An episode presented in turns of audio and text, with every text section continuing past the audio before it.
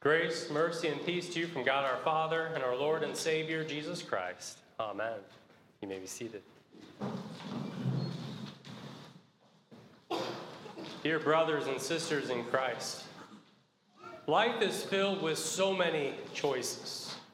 From the moment the alarm rings in the morning until the moment our heads hit the pillow at night, our days are filled with choices. Will I get up or hit the snooze button one more time? Will I have breakfast or skip it? What will I wear? What will I do today? If I leave home, will I do homework or yard work or housework when I get home?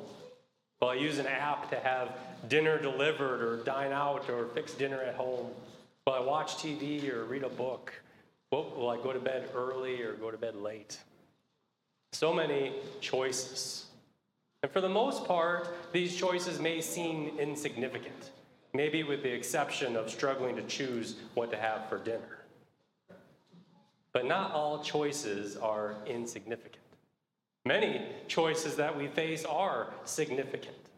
They can have life changing consequences for us and for others, especially if we fail to allow God to guide our choices. Can you think of a time when you regretted a choice you made after you saw how selfish and, and damaging that choice was? The thing is, if we are truly honest with ourselves, we've all been there. We've all done that.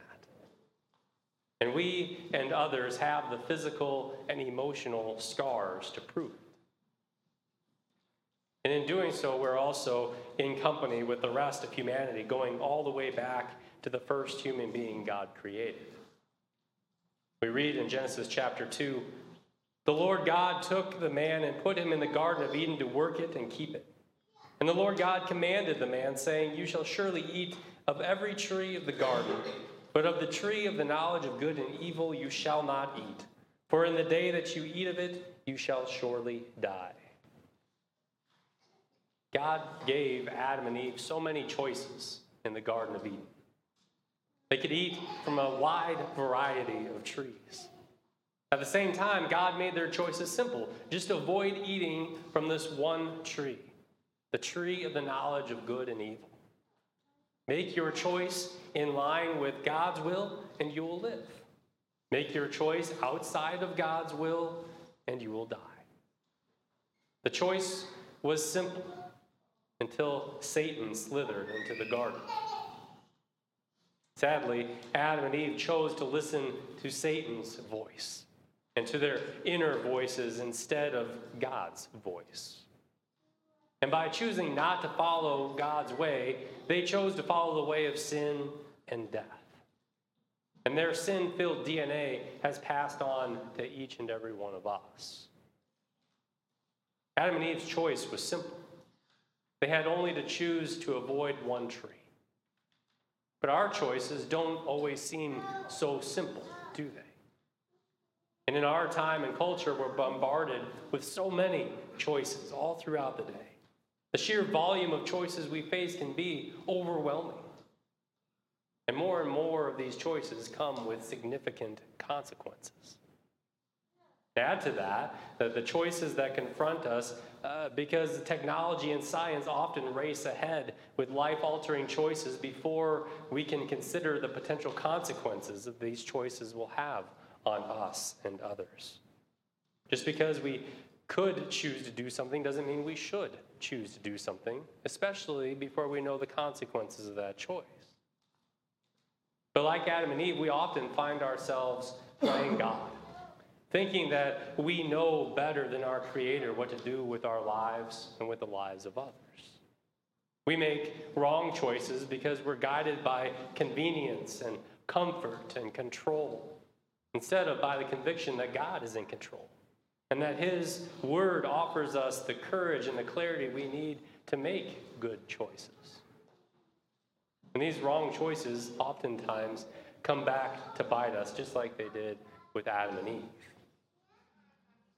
But thankfully, the God who chose to create us chose not to let us die in our sin. He chose instead to redeem us so that we could be reconciled to Him. God came looking for Adam and Eve in the garden, and he gave them hope when he said to the serpent in Genesis 3 I will put enmity between you and the woman, and between your offspring and hers. He will crush your head, and you will strike his heel. For all the times our life choices have crushed us with guilt, shame, and regret, God chose to send his son to crush Satan, to be our Savior from sin, death, and the devil. The God who chose to give us life at the moment of fertilization is the same God who chose to rescue us, to redeem us, to give us salvation. And he did it by sending his son Jesus to experience every stage of human life so that we could be forgiven and given life everlasting with him. You know, Jesus could have chosen to remain in the comfort and the glory of heaven and left us just to deal with the consequences of sin on our own. And who could blame him for doing that? But because of his great love and his compassion for each and every one of us, Jesus chose to become one of us so that he could provide salvation for all of us. Jesus chose to be conceived by the Holy Spirit born of the Virgin Mary, to suffer under Pontius Pilate, to be crucified, to die, and to be buried. All for us. And three days later, Jesus chose to rise from the dead for us. Jesus chose to rescue us, to restore us, so that we could get, be God's forgiven children, heirs of eternal life in the new heavens and the new earth. We heard in our gospel lesson, John 15, verse 16. You did not choose me, but I chose you and appointed you that you should go and bear fruit. God chose us. And as it says on the front of our bulletin, that changes everything. It changes who we are, it changes every aspect of our lives. And that's why we're called to go forth and bear fruit. We're called to go and to speak life in the midst of this world that's so full of sin and death. To speak God's word of life, to, to show that God gives all life at, at every stage value and importance. To speak God's word of life to sin and death. And as we do so, it makes a difference not only in our lives, but in the lives of all those around us as we bear fruit. In love and grace, God chose you before the creation of the world to be his beloved children.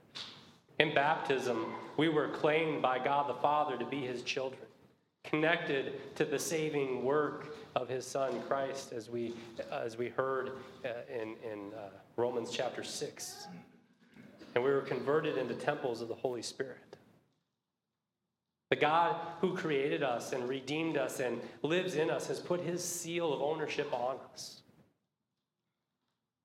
He has chosen us, appointed us for a purpose to live as Jesus' disciples, bearing fruit for his kingdom. We talk about our, our, our phrase, grace happens here. Grace happens here when, when God has, has fed and, and nurtured us with word and sacrament. He, today, he, he teaches us about the value of life, all life at every stage. And we're sent forth from here to bear fruit, and we do that by being people through whom grace happens as we share that with the world and in the opportunities that God gives us throughout the week. So, by God's grace and, and with His help, may we be equipped to bear good fruit to make God pleasing choices that glorify the God who chose to create us and to save us. Amen.